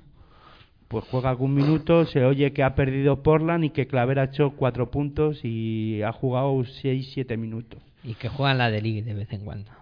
Eh, y no sé, me queda alguno por ahí más. Freeland, que tampoco se le George escucha. Freeland no juega nada, o si juega, juega algunos minutos. Teletovic. Teletovic tampoco está siendo, o por lo menos aquí en España no se está dando, Yo no sé nada de él. pues, pues fíjate, Panco, que ha hecho viaje de ida y vuelta. pues es, es que tú fíjate, jugadores en los que tú dices, yo creo que los jugadores de calidad y que la calidad está aquí. ¿Por qué? Porque los equipos siguen hacia adelante y los jugadores claves de los equipos siguen estando en sus equipos. Pero yo, a ver, yo con respecto a, a jugadores y en, en cuanto a lo que creo en, en- en equipos y por qué argumento que, que ha bajado el nivel. Y después hablas de, de los jóvenes. Yo miro las plantillas y creo que en la primera, escúchate el, pro- el primer programa, cuando analizamos las plantillas y hablamos de que se había rejuvenecido la liga. Sí, pero algunos equipos. Bueno, es que todos no pueden ser. O sea, claro, eh, o, o también ponemos, para ya igualarlo, ponemos, hay que jugar con 10, 10 con 10, 17 años y 3 de 30, no, mm, cada uno. Pero equipos como, por ejemplo, Caja Laboral se ha rejuvenecido. Y es uno de los equipos que tal vez tenía jugadores o aposta- ha apostado apuesta y ha apostado eh, mm, eh, con historia atrás o en temporadas anteriores por jugadores veteranos. O sea, que no sean españoles o que no sean de cantera, pero es que eso tampoco pasaba anteriormente. Ya, pero bueno, yo a ver, te iba a argumentar de, de los equipos, por ejemplo, eh, por hablar de los que están por arriba. El Madrid, eh, de los fichajes que han venido, Rudy nada más. Lo demás está tirando mucho de, de lo que ya tenía. Pero es que tampoco ha hecho tantas incorporaciones. Cuatro. Bueno, pero no son claves. Han ido a reforzar ciertos aspectos del juego y ciertas partes que necesitaba reforzar, pero no ha ido a coger jugadores claves que sean claves, porque ya los tenía. Sí, estoy de acuerdo con Héctor. Más ejemplos, Vasconia. Eh, se desprende de dos jugadores, vamos, no se desprende, se van dos jugadores que eh, lo han sido todo para este club. Eh, sí es cierto que se ha rejuvenecido la plantilla, pero de los que han venido, mm, Place no está mostrando nada. Caseur, muy poquito. Eh, tienen que recurrir a, a un base que es Carlos Cabezas. Eh, tienen que fichar a media temporada a Omar Cook, porque Rochester tampoco les da. Ya, pero, Pero- eh, pero- eso pero- Caja pero- Laboral siempre lo ha hecho. Exacto, es lo que te voy a decir. Yo creo que Caja Laboral no es un equipo. eh, hablando de condiciones, porque no ponemos la condición de que los equipos de ACB tienen que tener como mínimo un equipo junior, jugando una liga junior.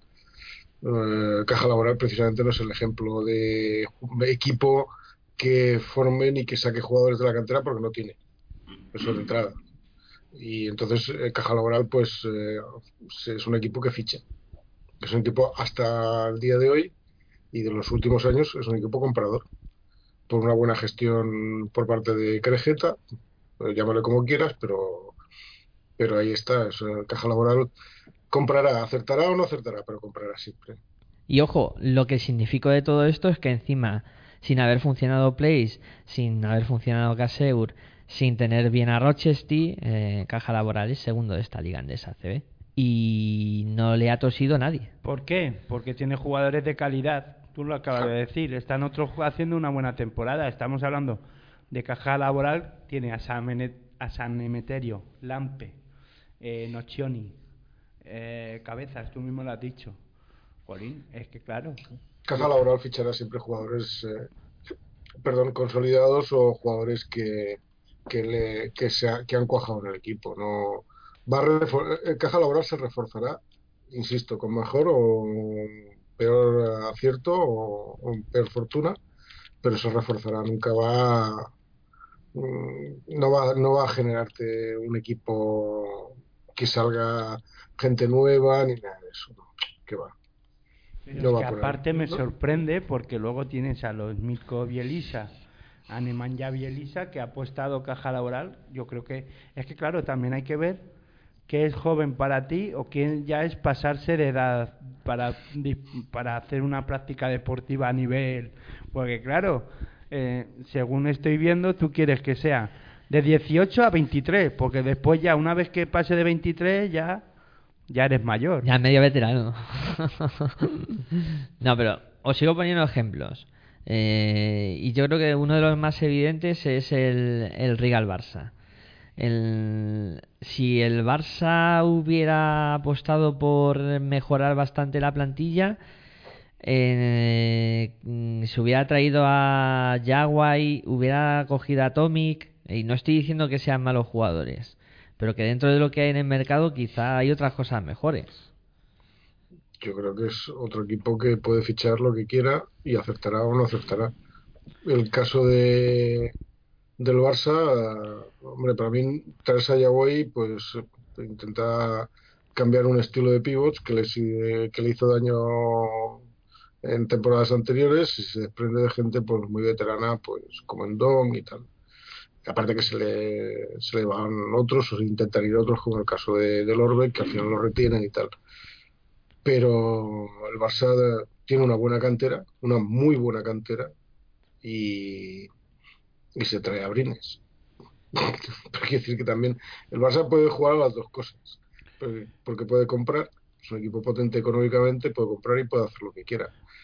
Que acierten, este año pues yo creo que no han acertado porque Yagüey no les funciona, eh, ya sí que se juega muy poquito, eh, Marceliño pues no es el Marceliño de, de, caja laboral.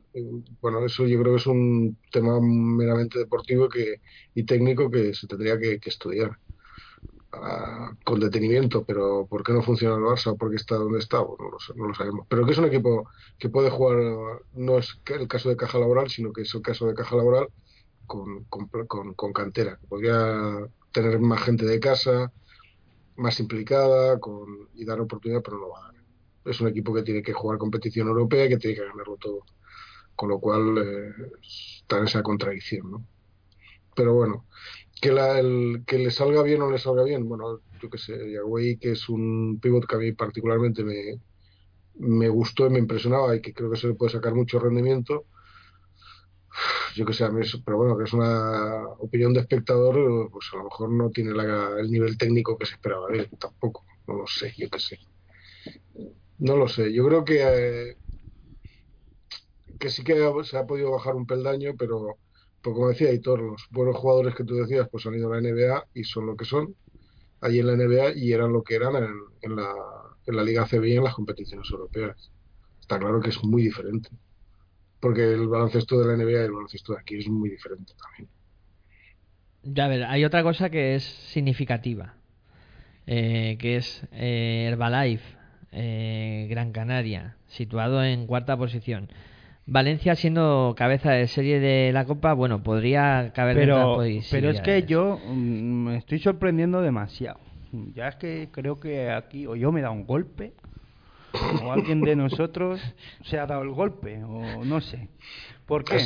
Por- yo creo que sí, yo creo que porque me está hablando de la clasificación y me va por equipo por equipo y la, tem- y la semana pasada ya hablamos de esto. No, pero yo lo Hablamos que... de no, y deja que termine mi argumento. Es que Real Madrid siempre está ahí metido. Caja Laboral siempre ha estado ahí metido. Valencia Vázquez siempre ha estado ahí metido. Arriba, abajo, mitad, pero siempre ha estado metido entre los ocho primeros. Eh, Usue Bilbao Vázquez, que además ha cambiado de, de patrocinador, siem- eh, desde que su presidente o dueño y tal ha puesto dinero desde que ese hombre es que no sé cómo se llama Yo estaba haciendo memoria. ha puesto dinero mucho dinero porque es representante de jugadores y tal Sí, en Badalona le tenemos mucho cariño. pues es un tío que ha apostado por el baloncesto y, y lo ha metido ahí en Euroliga. Bueno, lo tiene ahí bien metido y además en posiciones siempre de playoff, Copa del Rey y cosa que pues ha ido creciendo pues y es un equipo que está ahí. Después el Fútbol Club Barcelona pues ahora va está en mitad, vamos, está séptimo, pero el Real Madrid también ha estado fuera de playoff en alguna ocasión. Bueno, ¿qué nos falta? Unicaja.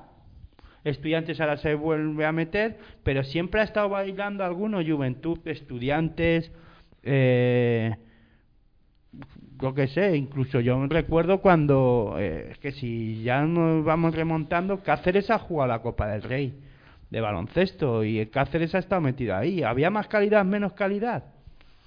Y ahora Cáceres está en el foro y pasándolo mal.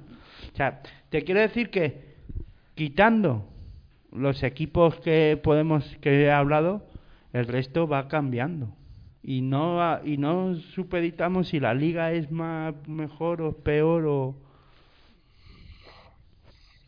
yo creo que lo que cambian son los tiempos y eh, bajará de eh, la calidad de los jugadores, pero la competición sigue viva.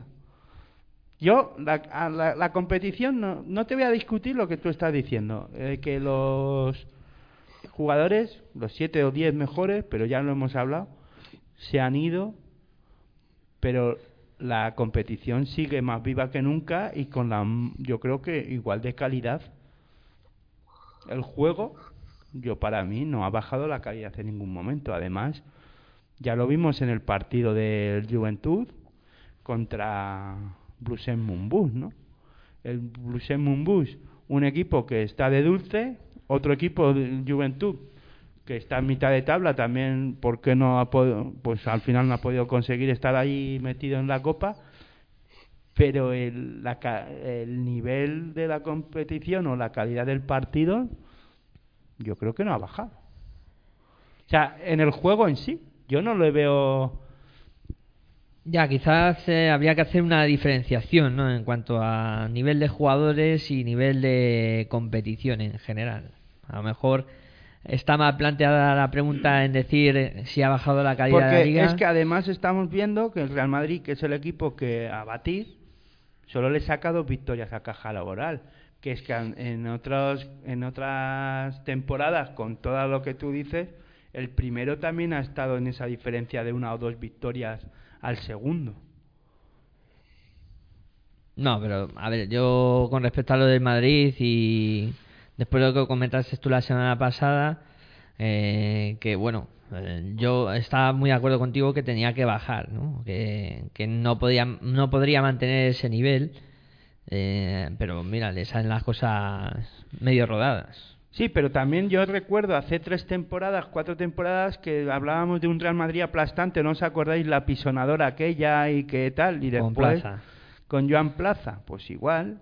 Y no decíamos que es que la liga era más, eh, tenía menos calidad o más calidad. A ver, yo creo que la calidad. no sé cómo decirte. eh, no ha venido un jugador mejor mm, de lo que había el año pasado. O sea, no he visto ningún jugador mejor de los que han venido. No, no ha habido nadie que me haya dicho, hostia, vaya pedazo jugador han traído estos tíos. Eh, luego, quitando Rudy al Madrid, pero Rudy es un conocido, o sea, no es un tío, es un tío que se ha ido de vacaciones cuatro años y ha vuelto. Ya, pero si vemos, si vemos, Entre comillas, cuando digo vacaciones. O sea, pero es ha, que tenido, ha, tenido, ha tenido unos años sabáticos y ha vuelto a la competición que le toca. Todo lo que ha venido nuevo, nuevo, nuevo, a mí no hay nadie que me haya impresionado. O sea, Vale, no. pero es que si estamos viendo, eh, ya, es que ya estamos hablando también de traer jugadores, ¿no? Sí, y- no, o que, no, aparezcan, escucha, o que aparezcan jugadores nuevos. Sí, O sea, sí, escúchame, pero sí es te que puedo, a mí- te puedo decir que el jugador que más me, me ha impresionado hasta ahora ha sido Corbacho y ese cuarto de hora, o sea, ese cuarto de hora no, ese cuarto de, de tiempo, pero Corbacho también jugaba el año pasado, o sea que es, Sí, pero- es un momento de- del jugador, no, no es un, no es, no he visto ningún jugador que he dicho, hostia, mira, este tío, uff, cuidado, no, no.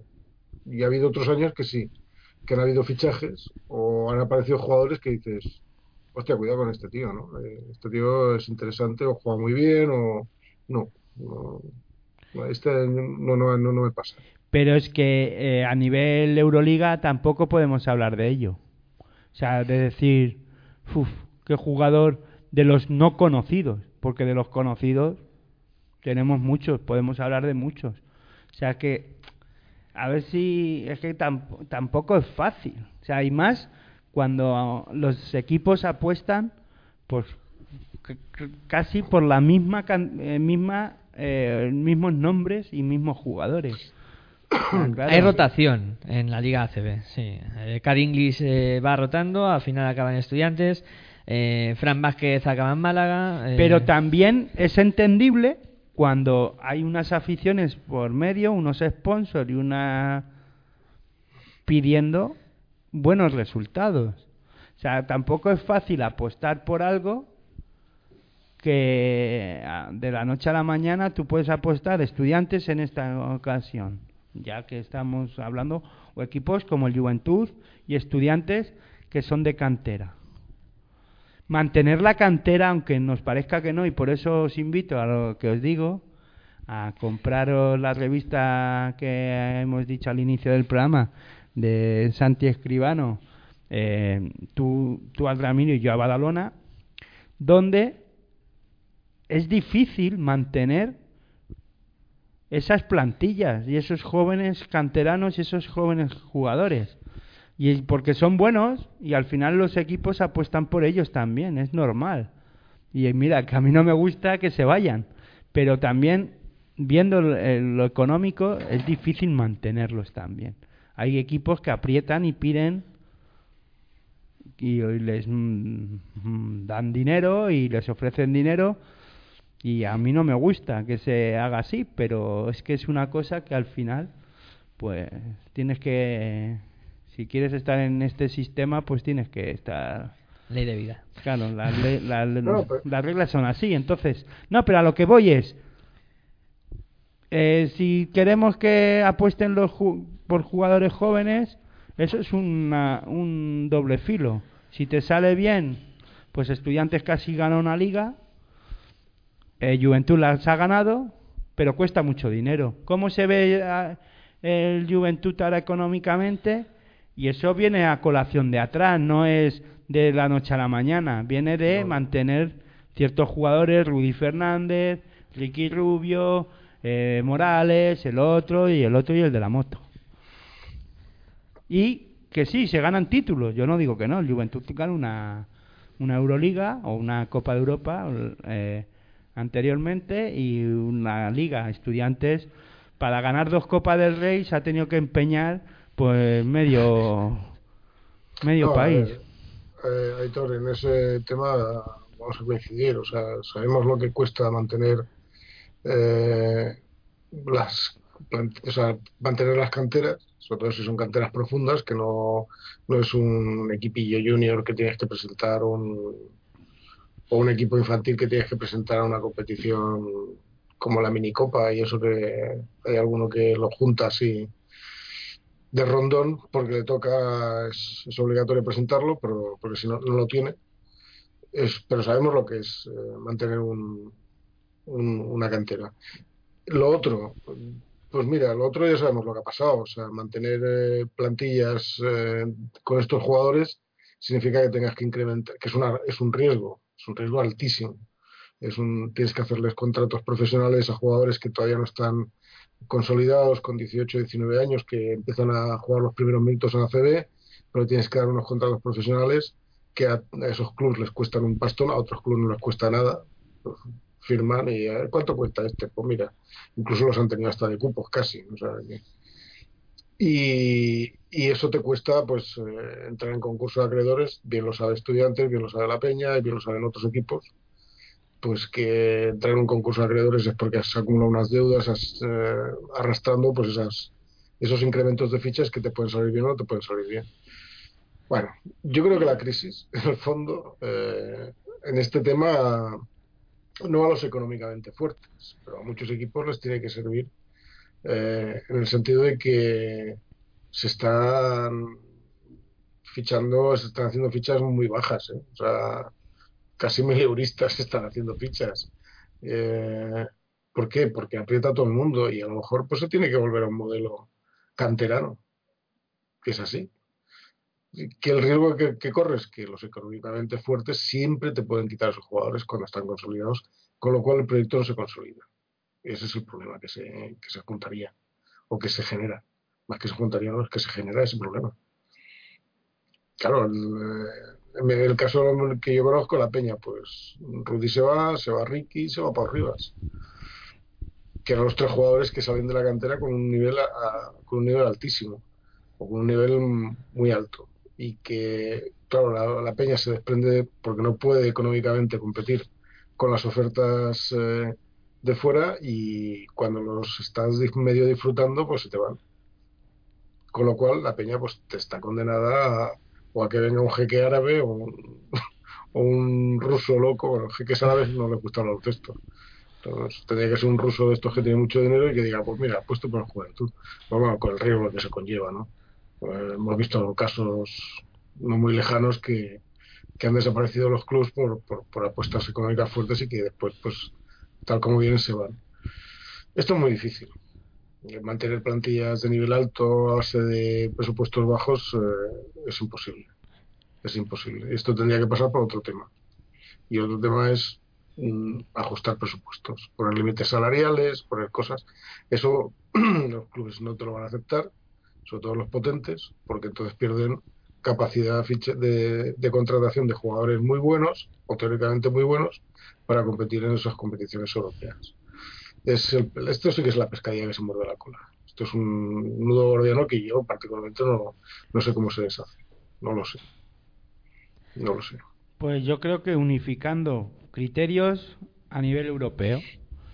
Y Sí, pero- unificando pero- calendarios, unificando como eh, eh, nos guste o no en el fútbol, eso sí lo han conseguido.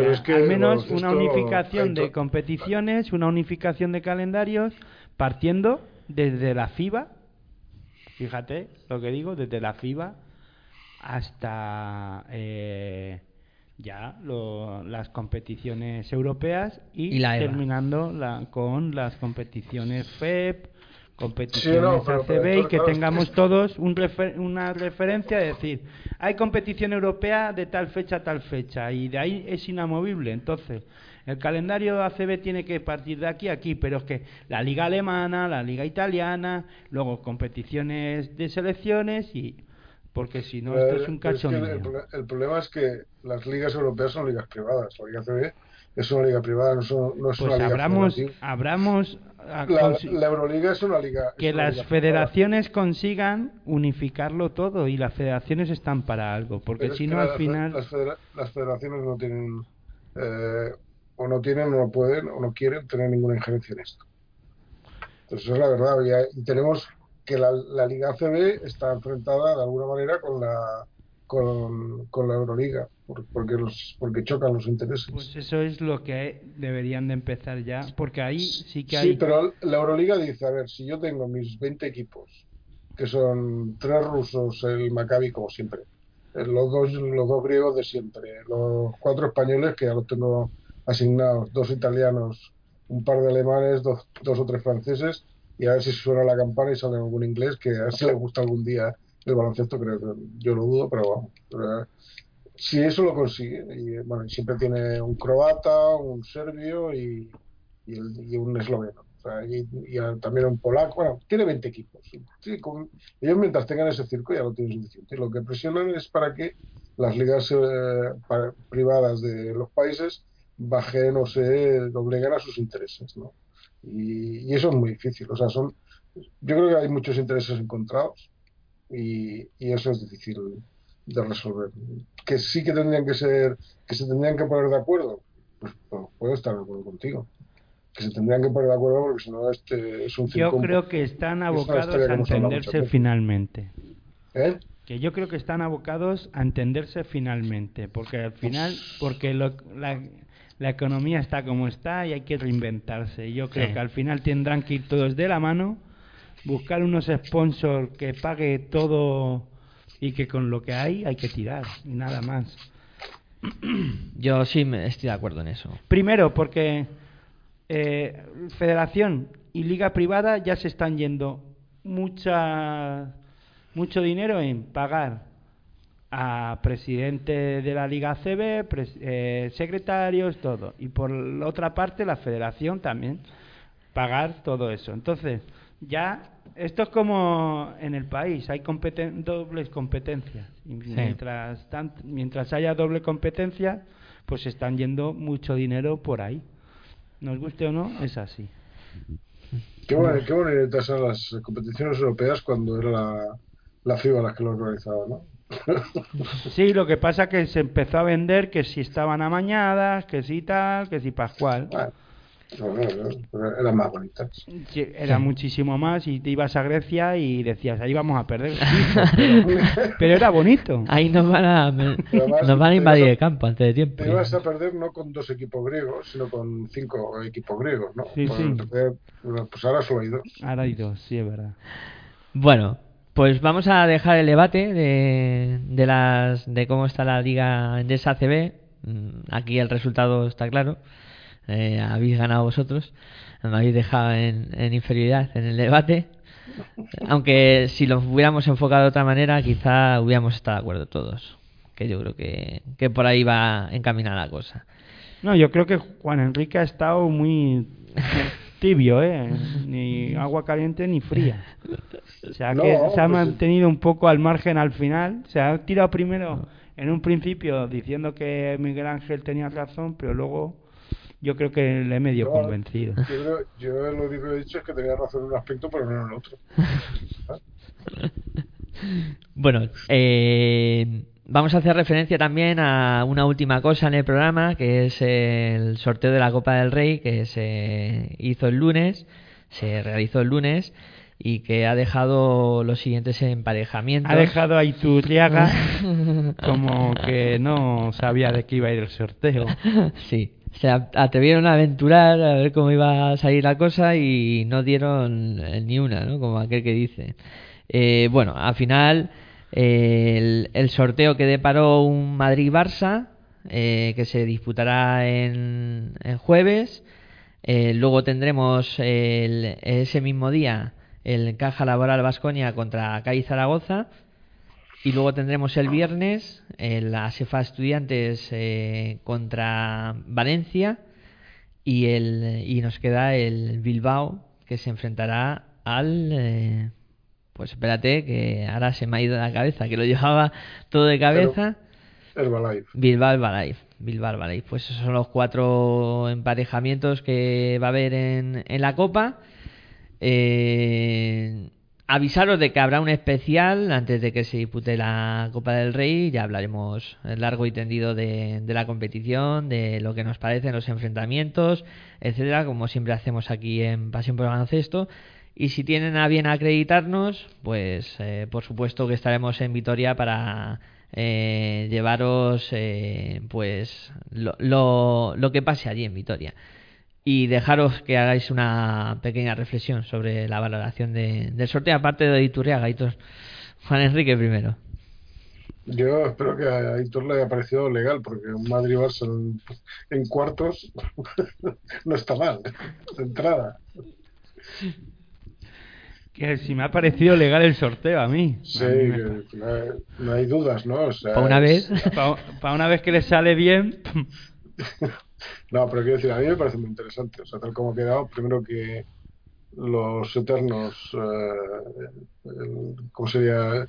El partido del año, el partido del siglo, yo qué sé, el derby, no sé cómo llamarlo, pues eh, que se resuelva en cuartos, a mí me parece, a mí como, como aficionado al baloncesto me parece bien. Y los otros enfrentamientos, pues, hombre, mm, sí que puedo dar como favorito a, a Caja Laboral, en casa, con... Sí, lo puedo dar como favorito. En Barça Madrid me da lo mismo, no lo sé puede ganar, cualquiera de los dos. Y los otros dos, eh, absolutamente incierto. O sea, yo creo que depende del estado de ánimo que, con el que se llegue. Eh, y como conté una vez, hace muchos años, y no me canso de repetir, como dijo Juana Morales, para saber el, ese estado de, ánimo hay que canta- contar los, los calzoncillos que llevan los jugadores. Si llevan una muda, pues quiere decir que tienen pocas esperanzas, y si llevan más de una, pues están con ánimos para pasar eliminatorias. Pero completamente incierto, ¿eh? O sea, la parte a mí interesante es la parte del cuadro de abajo, la de estudiantes y la de y la de Herbalife. Me parece muy interesante porque no, no sabría decir quién, quién va a ganar. La clasificación aquí importa poco. Bueno, yo no, yo tengo mi favorito para ganar la copa, yo ya lo tengo. Tengo mi favorito para lo que ha dicho Juan Enrique de, de quién va a llegar por la parte baja o alta o como lo queramos decir, eh, por la- las eliminatorias creo que del viernes que ha dicho Miguel Ángel, pero lo voy a dejar para la valoración de, del especial, ¿no? Pero sí me parece interesante, pues a mí me parece interesante todos los partidos, además. Entre Madrid y Fútbol Club Barcelona, un Madrid como bien decimos, eh, como bien estamos viendo, es un equipo que el equipo o el rival a batir, el gran favorito mm, para la Copa, eh, según resultados, no digo que sea para mí el favorito, pero creo que el Fútbol Club Barcelona, sobre todo, voy a añadir si está Juan Carlos Navarro de Dulce o si, si vuelve a jugar Juan Carlos Navarro, pues creo que tendrá que el Barcelona tendrá muchas opciones a ganar al Real Madrid otra vez esta temporada y además en la Copa del Rey. Sí, eh, que- quería apuntar eso. ¿eh? Lo del Barça es eh, el punto de inflexión es si está o no está Juan Carlos Navarro. Visto lo visto, es determinante para que el Barça funcione. Y después entre Caja Laboral y CAI, eh, para mí es incierto ese partido. Y después entre Valencia, Asefa Estudiantes y Herbalife y, y Usue Bilbao, el, yo ahí el favorito del partido entre Canarias y, y Usue Bilbao, pues será el Bilbao, ¿no? Y después entre Asefa Estudiantes y Valencia, pues que hagan lo que quieran. que se busquen la vida. Como se decir. Bueno, pero esto tendrá continuación, tendremos especial en donde hablaremos eh, de todo más tranquilamente. analizaremos eh, los emparejamientos, eh, todas las eliminatorias y, y lo que pueda pasar en, en Vitoria, un sitio que tiene buenos recuerdos para ASEFA Estudiantes eh, y además hablaban de que había similitudes porque como se enfrentaba a Valencia y fue con el equipo en el que se levantó el título, pues ya hablaban de que, bueno, podía haber esperanzas.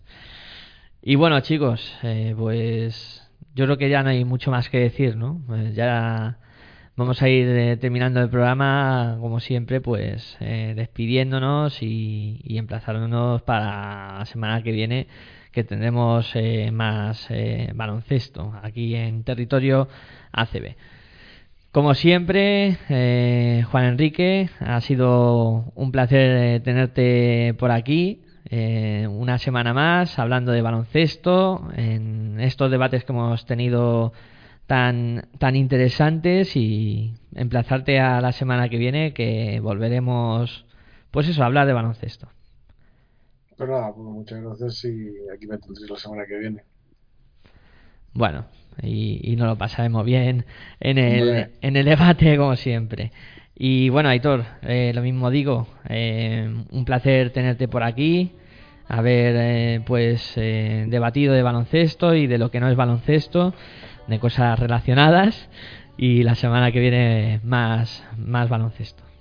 Sí, yo espero que la semana que viene verdaderamente hablemos de algo más que de algo más no, que hablemos de baloncesto real y no eh, a mí eh, meterme en esos berenjenales de que de cifras, de números, de económicos no me gusta nada, pero bueno, era eh, hoy se ha tenido que utilizar más bien para dejar claro que la liga Endesa CB sigue más viva que nunca y que la calidad de los jugadores eso también creo que es dependiendo cómo lo veamos cada uno, ¿no? Y nada, muy buen baloncesto para todos.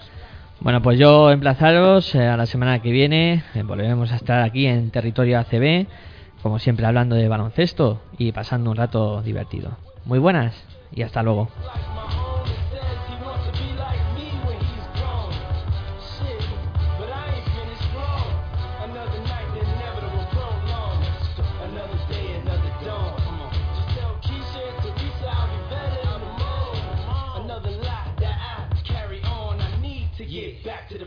Allah, Allah, Allah.